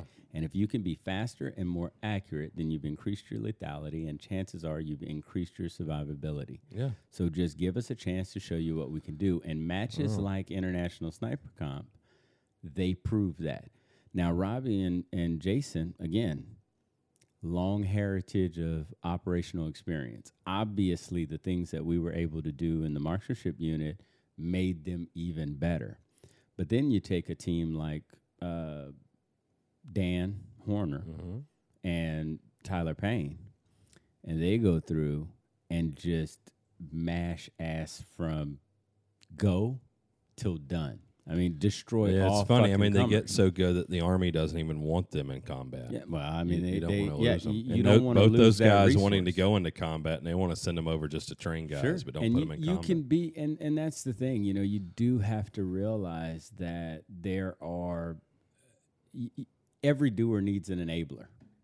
You know, you can sit back and look at, you know, Bin Laden and the hit on Bin Laden, and only one guy gets to shoot the bullet that kills him. You know, regardless of if everybody puts a couple of shots in him just to make sure, only one guy gets to kill him. But how many dozens and hundreds of people helped put him in that position, helped train him to get there? Like, you need those enablers. Otherwise, it's just me and you showing up somewhere going, who the fuck do we shoot? So it's not that they're more valuable, but they're just as necessary. They're just as required. And if I can take a guy like Dan and have him train 2,000 guys to be more lethal and faster, then I have made a true force multiplier. I think it is a curse of being great at something, being the leader. You know, for me, the other day, somebody at Q just said something like, oh my God, you know, the company's growing, we're doing these things, and like they get promoted and they're in charge of a group of people at our company, and they're like, you know, I haven't gotten to do, you know, XYZ, the thing that they love that the people underneath them are doing in 2 years. And I'm like, motherfucker, I haven't done the thing I love to do in 28 years. Like, that's just part of it. You know, and sometimes, I mean, that's a curse. I mean, I remember when Daniel really wanted to go into combat, he wanted to go to selection, he wanted to move up and within the Army to a special operations group. And he was too valuable for what he was, so it doesn't matter what you want. And do you think some of that happened when Pat Tillman was killed, when he left the NFL and came in, and it was very high profile? That, you know, like, I mean, what a great American story. This kid grows up in California. He's a great patriot. He's a stud athlete.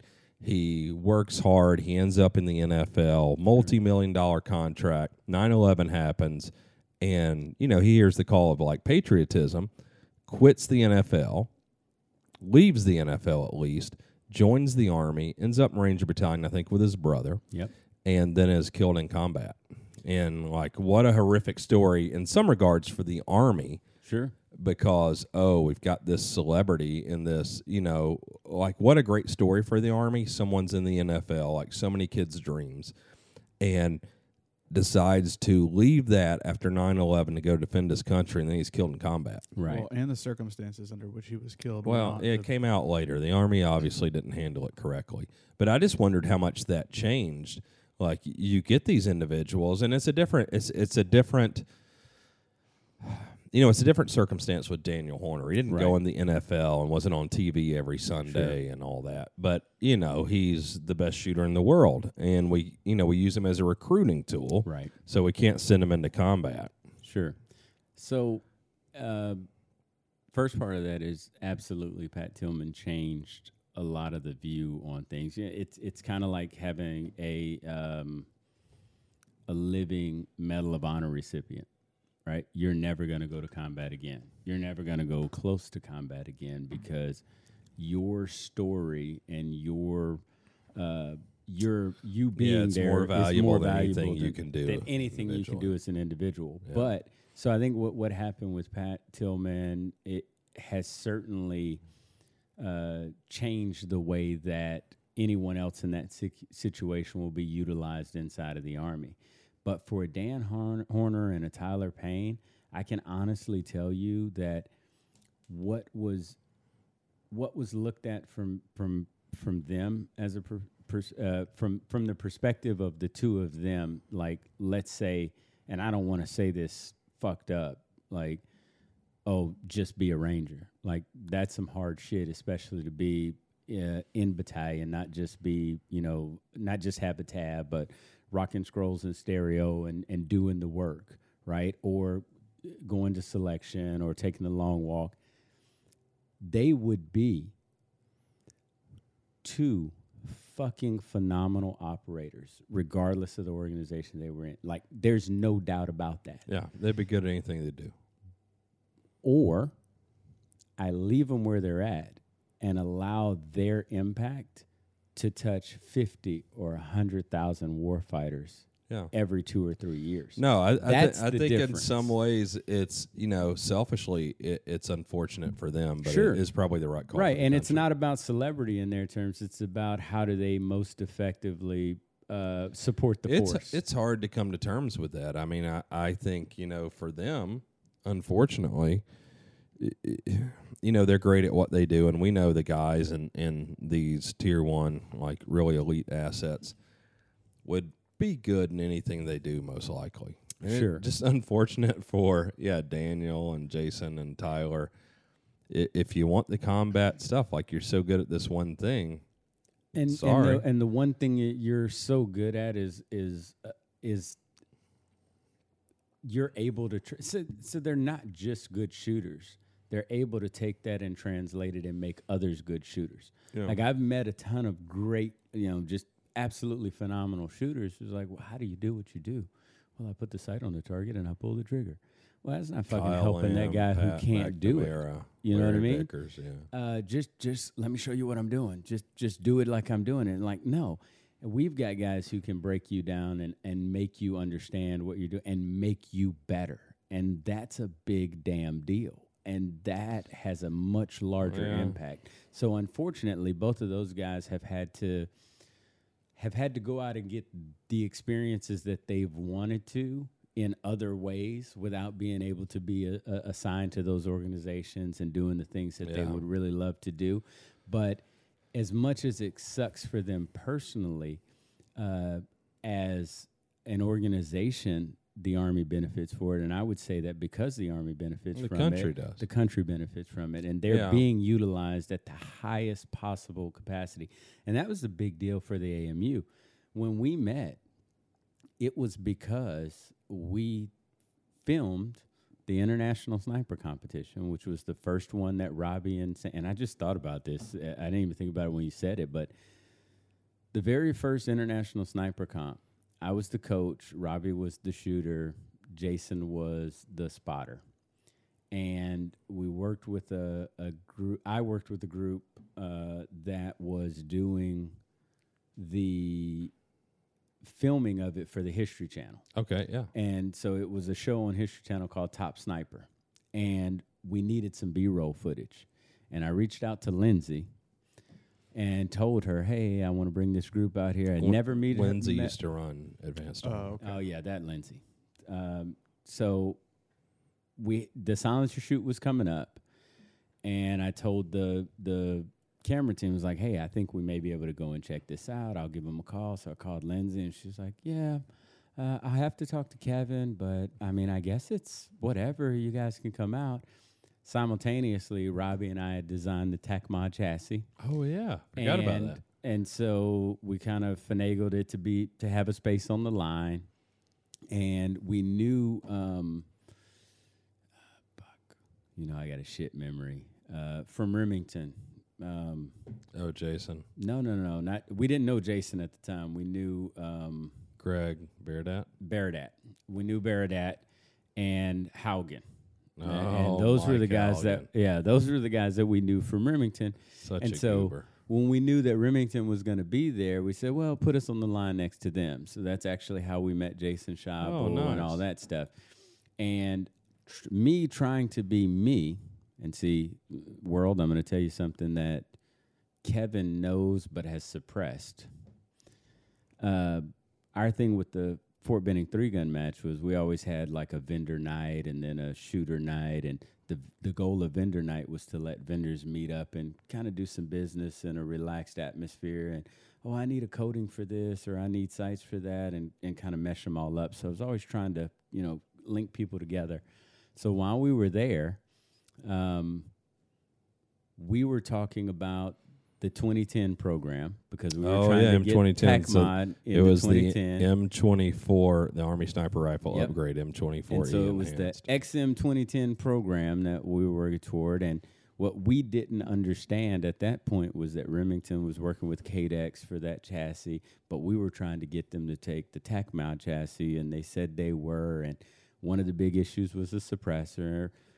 Robbie and I didn't know you from a can of paint, but we were like, Dude, this is the greatest suppressor ever. We've shot it. It's fucking titties. You need to take a look at it at the Titan. Next thing you know, you and Haugen and Baradad and Shabel were all together. Oh, yeah, because I guess that's before they bought our company. That was the meeting. That was the reason that you said Baradad's the greatest human being on earth because he made all that shit happen. Bitch, we made that happen. We were the middleman to making that happen. So world, you get to see the truth. Oxford suit for that meeting. Then we went to Fido's that night. Oh, yeah. Funny story. Me and Robbie. Oh, I forgot about that. We looked up at Fido's. The silencer shoots. We got the poster over there. They were an awesome time, and it was a way to connect part of the industry, and it was a big party for me, and just the way that I do business in general. But they were great. So we went out there. We went to Fido's. We went to Fido's. Yeah, we rented that bar out. Ridiculously drunk at Fido's, but that was where all of the AAC and Remington shit transpired. We got some great footage from that. We did some really cool stuff for the show. If you get a chance, go on History Channel online. The very first season of Top Sniper, that was us. I mean, it's a killer episode. Great. So yeah, that was what. But that was the big thing. It was kind of after that my wife was like, you know, you've done a lot of development. You've done a lot of different things. You should formalize some of this stuff. So we started our consulting company, the Committee Consulting. So you retire from there. You start doing consulting. I started doing consulting in 2008. I didn't retire until 2013. Seems like you're cheating. Yeah. It would seem that way, but it wasn't. It was completely legal. I've got all the JAG paperwork to prove it. Plus, I'm retired. What the fuck they gonna do if it wasn't? So you've done stuff for Leatherman, Benchmade. Our first big contract was with. Well, our first two big contracts were with Leatherman and with Tier 1 Group from Cerberus. Oh yeah, training facility. Yep. But one of the ones I was most proud of was Leatherman. Leatherman was not into the MUT, the military utility tool, which is the tool that we developed for them, and it was the Committee Consulting. But it was myself and Robbie Johnson that did that tool. They had nothing that was firearm or law enforcement or military-centric. And the first time I went for the meeting, I walked into a boardroom with everybody sitting with their arms crossed, like, what the fuck are you going to tell us? They catered lunch, and all of the none of the sandwiches had meat on them. They were like bean sprout and vegetarian and Vegemite and shit like that in Oregon. Huge tree-hugging, you know, kind of thing. By the time I left consulting with the company, you know, they owned ARs. They had a company membership at the range down the road. They had made the MUT. They had made the Raptor. So they were making tools that were designed for military. So these were tools, that designed for military, had some gun-specific stuff on them. Yep. So didn't you do something for Benchmade? Nope. Never did anything with Benchmade. No. Okay, so I'm making that up. Yep. Hey, it's cool, though. Benchmade. That might be a little too woke. Yeah, all those Oregon companies are getting all super wokey now. I mean, they're, you know, the thing about it is that when you're that big, and not with Leatherman, I think Leatherman just hadn't been exposed to the right opportunity. Yeah. And, you know, it was no magic or anything. We just brought them the right opportunity there. And the MUT turned out to be their highest margin and highest selling launch. So, and it's still one of their highest margin tools right now. And in fact, the lead engineer on MUT, shout out to Ben Rivera, is now the CEO of Leatherman. Oh, wow. So, I mean, it was a phenomenal tool, and it put them on a track, you know, that I don't think they would have been. I know they wouldn't have been on without that tool. But I think with a lot of the larger companies, it comes down to, you know, is the juice worth the squeeze? How much are we going to get for sale of it? Is it the direction we need to go in? But what I think some of the companies miss by going, well, you know, this niche isn't big enough to make a difference, is that that's how innovation really occurs. It's, hey, what road can we move down and learn? Where can we grow? And even if A isn't where we need to be, C is probably going to be there. But we can't get from A to C without waiting for someone else to get to see, and then we become a me too. So how do we advance it? How do we move the ball forward? Like, I have no belief that the fix or the mini fix is your final hoorah to the bolt gun world. But wherever you're going, you wouldn't get there without stopping here. No, that's true. You know, I always say, people ask like the thing I'm most proud of, and it's always the next thing. Yeah. Well, like I hope it's what I say on my deathbed. Like, I just love product and innovation, and I don't want different for the sake of different. I want different for the sake of better. Absolutely. You know, and I don't know if that translates to everyone, every company, but fuck everyone. I'm willing to put my money where my mouth is. And, you know, in starting Q or any of these other things, it's like, if I say, if you don't like your product from us and it doesn't, you know, meet some sort of like whatever company policy we have for a refund or a replacement, I'll buy your shit back personally. How many have you bought back? Zero. Exactly. But, you know, it's there. I got the money in the bank account. Like, send it on. Like, I ain't worried about it. But, you know, I also do it with starting the company. I was fortunate and maybe dumb enough with Q, like with Advanced Armament, I felt passionately about silencers first time I shot one. And that was really my course, and I knew it, and everything I had to put into it, which wasn't a lot, and we grew it organically. But then I couldn't get funding. I couldn't get financing, so it had to be organic. And then by the time I could have gotten it, I didn't really need it. But I should have taken it in hindsight, because we could have grown things faster, and there would probably be no Silencer Co. or any of these other companies would have dominated the market. But I did the course that I did, and I thought like selling to Remington, making silencers mainstream was the right move. And in hindsight, I think to some degree it was. I think Remington and Surefire really made silencers mainstream, and that wouldn't have happened without me selling to them. Yeah, and you needed to do that to be here. Yeah. And yeah, then you really did. And like, I wanted to prove to myself I could work for a big company. Didn't work out. And then I tried again with Sig, and I only worked at Sig part-time. But again, it just didn't work out. Like, I was just not able to squish myself into their mold. And greatest thing that could have happened, because I can't envision, like, I was very happy at Advanced Armament, but I didn't understand part of it. And then there were a lot of stresses that weren't necessary. So now with maturity, you know, just wisdom, being older and having that experience, I know how much I love Q and how fortunate I am with Q and how great Q is. Right. And not, it has nothing to do with me here, but what it has to do with, and, you know, like any of the haters, like, understand, like, number one, I don't need your fucking approval, and I don't care.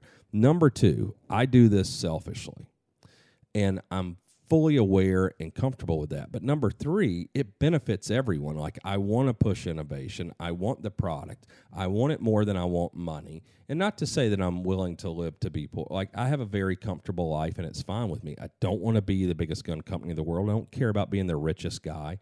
I want to develop product that gets me excited to get up in the morning. Because at 35, I was in a position where I had no purpose to work for money. Like, I had all the money I could ever dream of, and I had, like, 3 little kids, and, like, what do? You're 35. All your friends work. I didn't grow up rich. I don't know what you do with money. And so it's like, okay, well, now I just take my kids to school every day and pick them up, and I work some. And what's the reason? I remember my kid's mom at the time asking me when I sold the company, which I said before, and the next day she's like, you know, I get up, shower, she's like, what are you doing? I was like, I'm going to work. She's like, she didn't even understand that I still was going to work. She's like, why in the world would you still work? And I was like, well, what the fuck am I supposed to do? Like, just like, I'm not taking the nanny's jobs. Like, I'm just going to fix breakfast, take the kids to school. And in her mind, I understand, I think that's like most people, but for me it was like, now is go time. Now we have the resources to do all these great things I couldn't have done. And that's an exciting thing about Q, because I fell in love with silencers as a teenager. I started that. But, you know, always, like, me loving HK, Knight's Armament.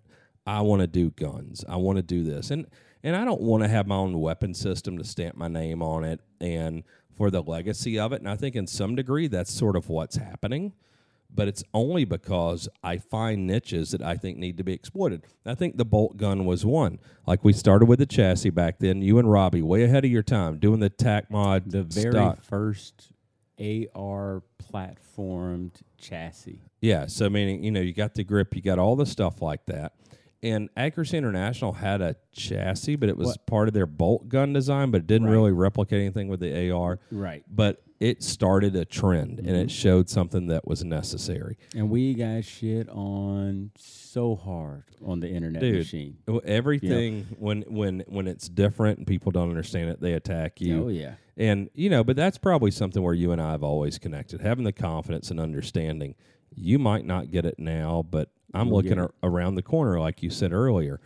And the fix was just an evolution of the chassis thing. Once you guys did the chassis, and then we did the MSR rifle at Remington, and whatever chassis it was, whether it was a TacMod, ends up being the Rax chassis from Remington, which mm-hmm. is a Cadex product. Which, by the way, is head and shoulders above the TacMod. And I think Robbie is the one who described it. So he said, you know what?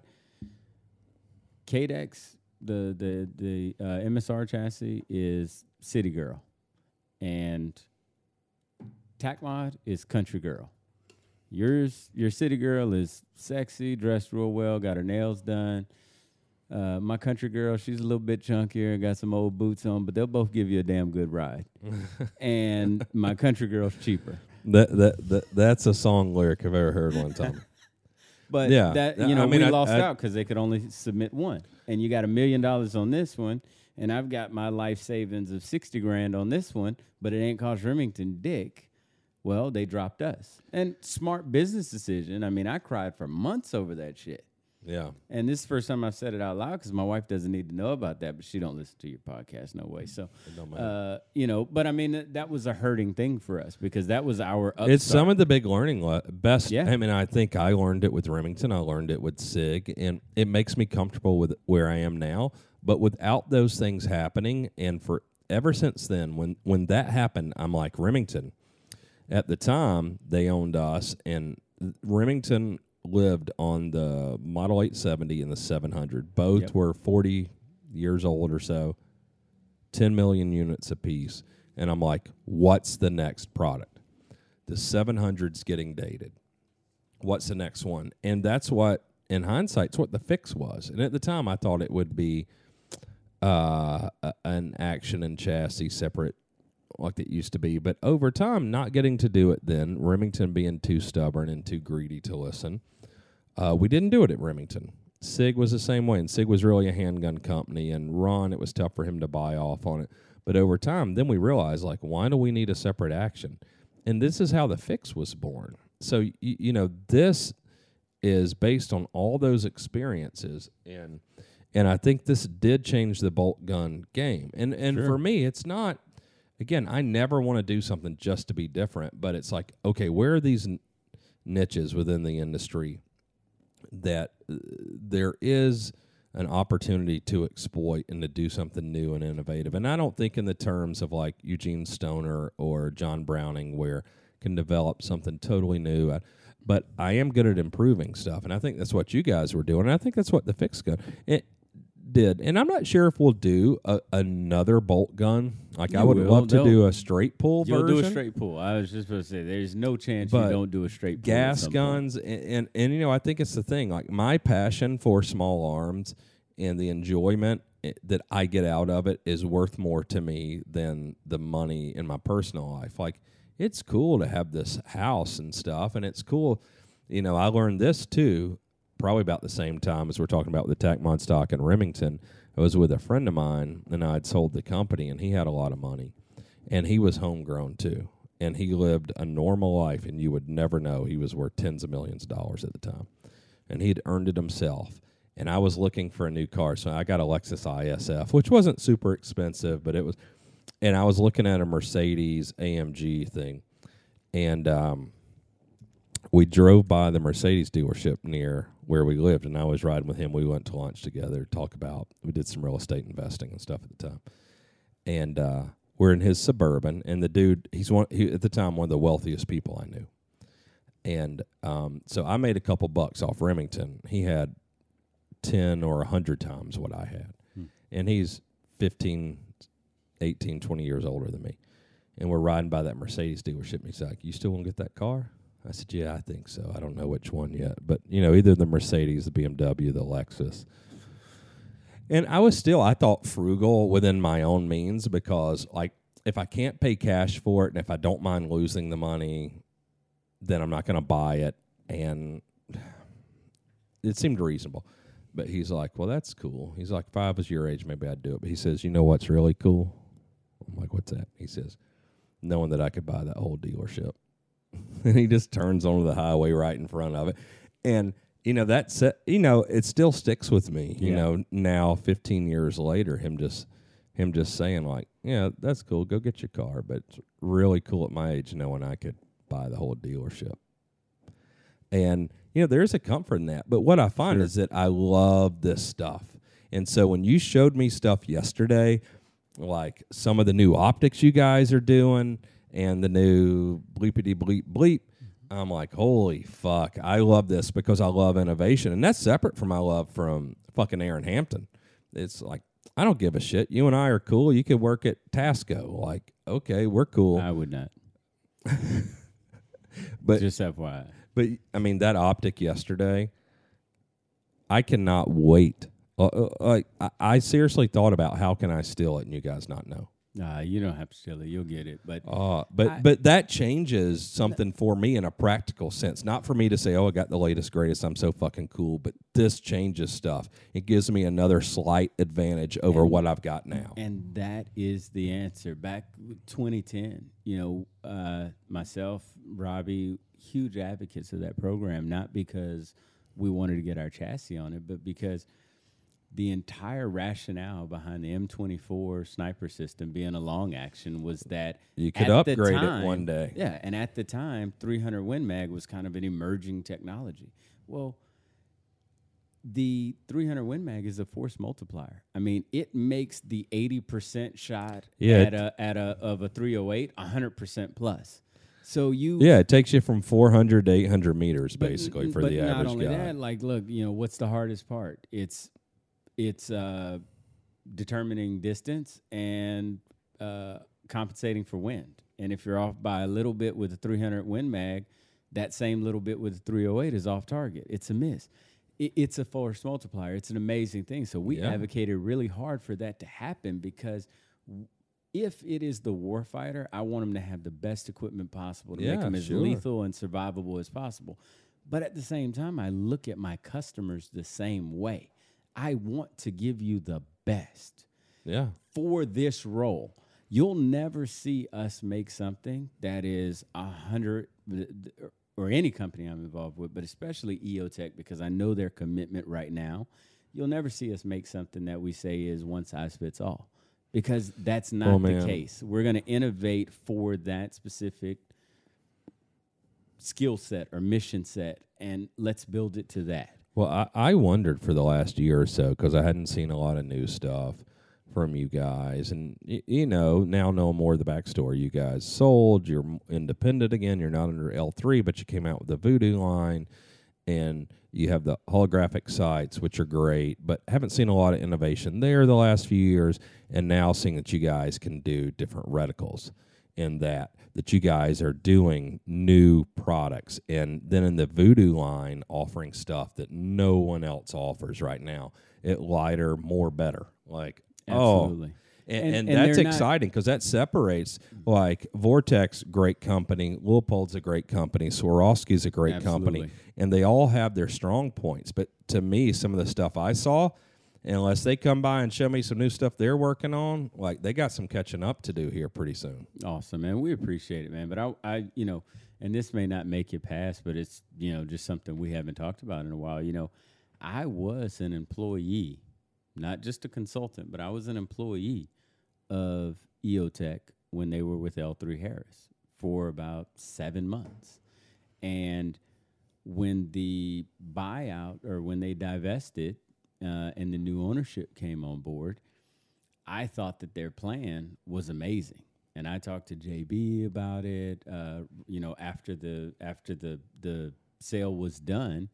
I got a phone call when everything was through, and on that Saturday, because that was the time when everybody who was there was either going to get a letter to return or, hey, fuck off, we're not retaining you. And I got a letter that said, hey, come on back. And I talked with JB, and I'm like, you know, for what you guys are trying to do right now, I don't think I fit. you've got a lot of crap on the roadmap, and all that stuff is going to get cut off as soon as you look at it, because it was all corporately driven based on other programs that they had going, and we were just the company that needed to push it, right, because it had to go commercial. Yeah. And I'm talking $100 million programs that were going to net a fuckle, but we were being forced to do it. And I said, ultimately, until you figure out where you're going, you only need one product manager. And you know me well enough to know I'm a little bit cocky and I'm quite a bit confident. I've heard this. I know there ain't. Well, you've seen it, you know. Anywho, I know that I'm in this industry. I'm a phenomenal product developer. I mean, I understand it. I speak engineer. One of my favorite quotes is from Henry Ford, you know, and it really relates to the voice of the customer, where he said, you know, if I listened to my customer, they'd have told me they wanted a faster horse. And you can't do that. You've got to look beyond. You got to smack the customers in the face sometimes. Well, customers and salespeople, what they know is that this is what I can sell and this is what I can buy. So they want derivatives of that. If you want to do something, you know, wildly successful and different, you've got to go a different path. And so I knew that EOTech was going to do that, and I wanted to be a part of it, but I knew I didn't fit at the moment. And we have another product manager who's the director of product management now, Mark Miller. And Mark is he's a bit of a unicorn. You know, the guy is an engineer by trade. He's designed and developed holographic weapon sights, but he's also got the chops and the personality to be in product management. So it's like I'll take the Pepsi challenge against any product manager in this business. I know what I know. I know the customers. I know the products. I can pull a trigger with the best of them. I can do that shit. But when it comes to holography and being in that, I would bow out to Mark any day of the week, you know, when it comes to EOTech. Yeah. So I told JB, hey, look, I'm going to step back. I'm going to go back and do some consulting. I'm here if you guys need me. And so I did a little bit of consulting, helped them, you know, consolidate the roadmap, go into what other products they were going, some of the stuff that you saw yesterday, those things.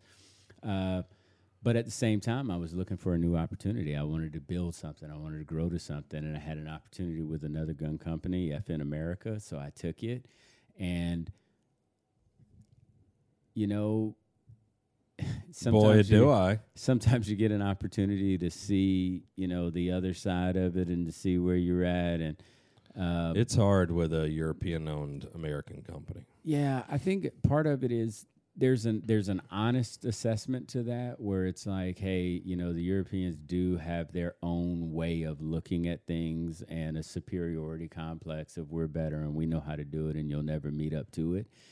But there's also that really ugly truth of, oftentimes, the American asset of that company doesn't necessarily hire the best people or value the best people, and they have a built-in excuse if it doesn't work. Well, the fucking Europeans don't listen to us. Yeah. They, you know, blah, blah, blah. Oh, blah, man, blah, blah. I can't wait. Wayne Weber's coming to do the podcast, and he was the president of H&K USA for a long time. You know, during the time that, you know, H&K was really, in my opinion, on the commercial market just declining.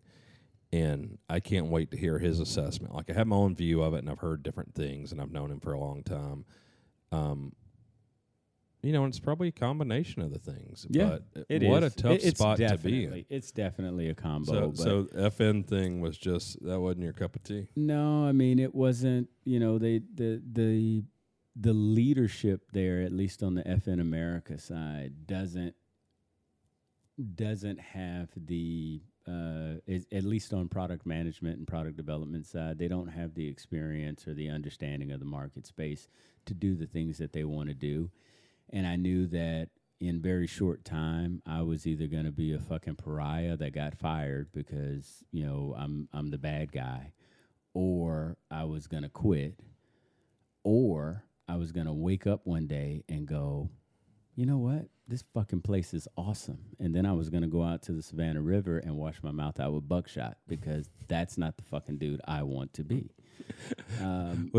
There's another song lyric, Jay. You could bounce that fucking bass to that, wash your mouth out with buckshot. I want to get up every day and fucking kill it.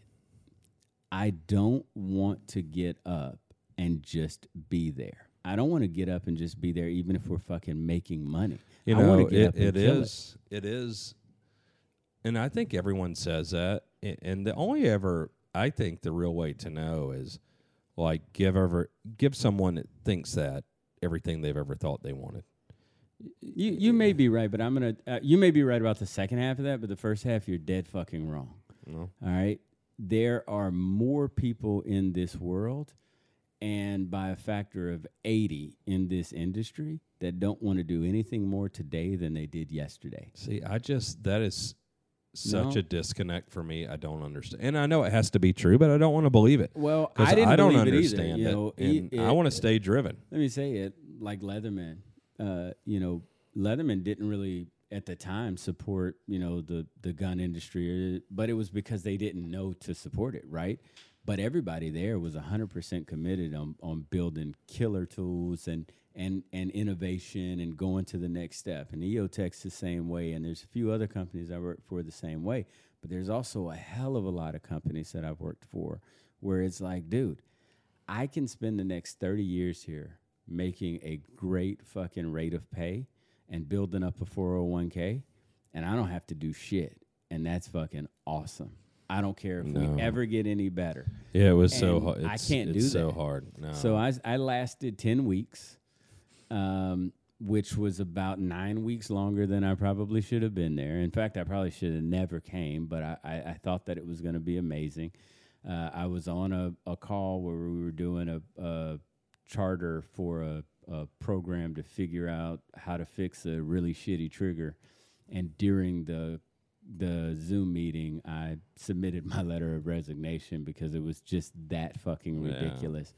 And when I got done, I reached out to JB and said, hey, you know, I can continue consulting. We do something else. And then we got to talking. And the next thing you know, it was like, well, dude, why don't you just come back full time? You know, we've got more than enough work now, and we can do some other stuff. Yeah, if they have opportunity, I can't think of someone better in product and being management. With that kind of team, being with the team. I mean, you and I are the same in what we want. We want to get up, and we want to innovate, and we want to do some amazing shit. I think the big difference is I can...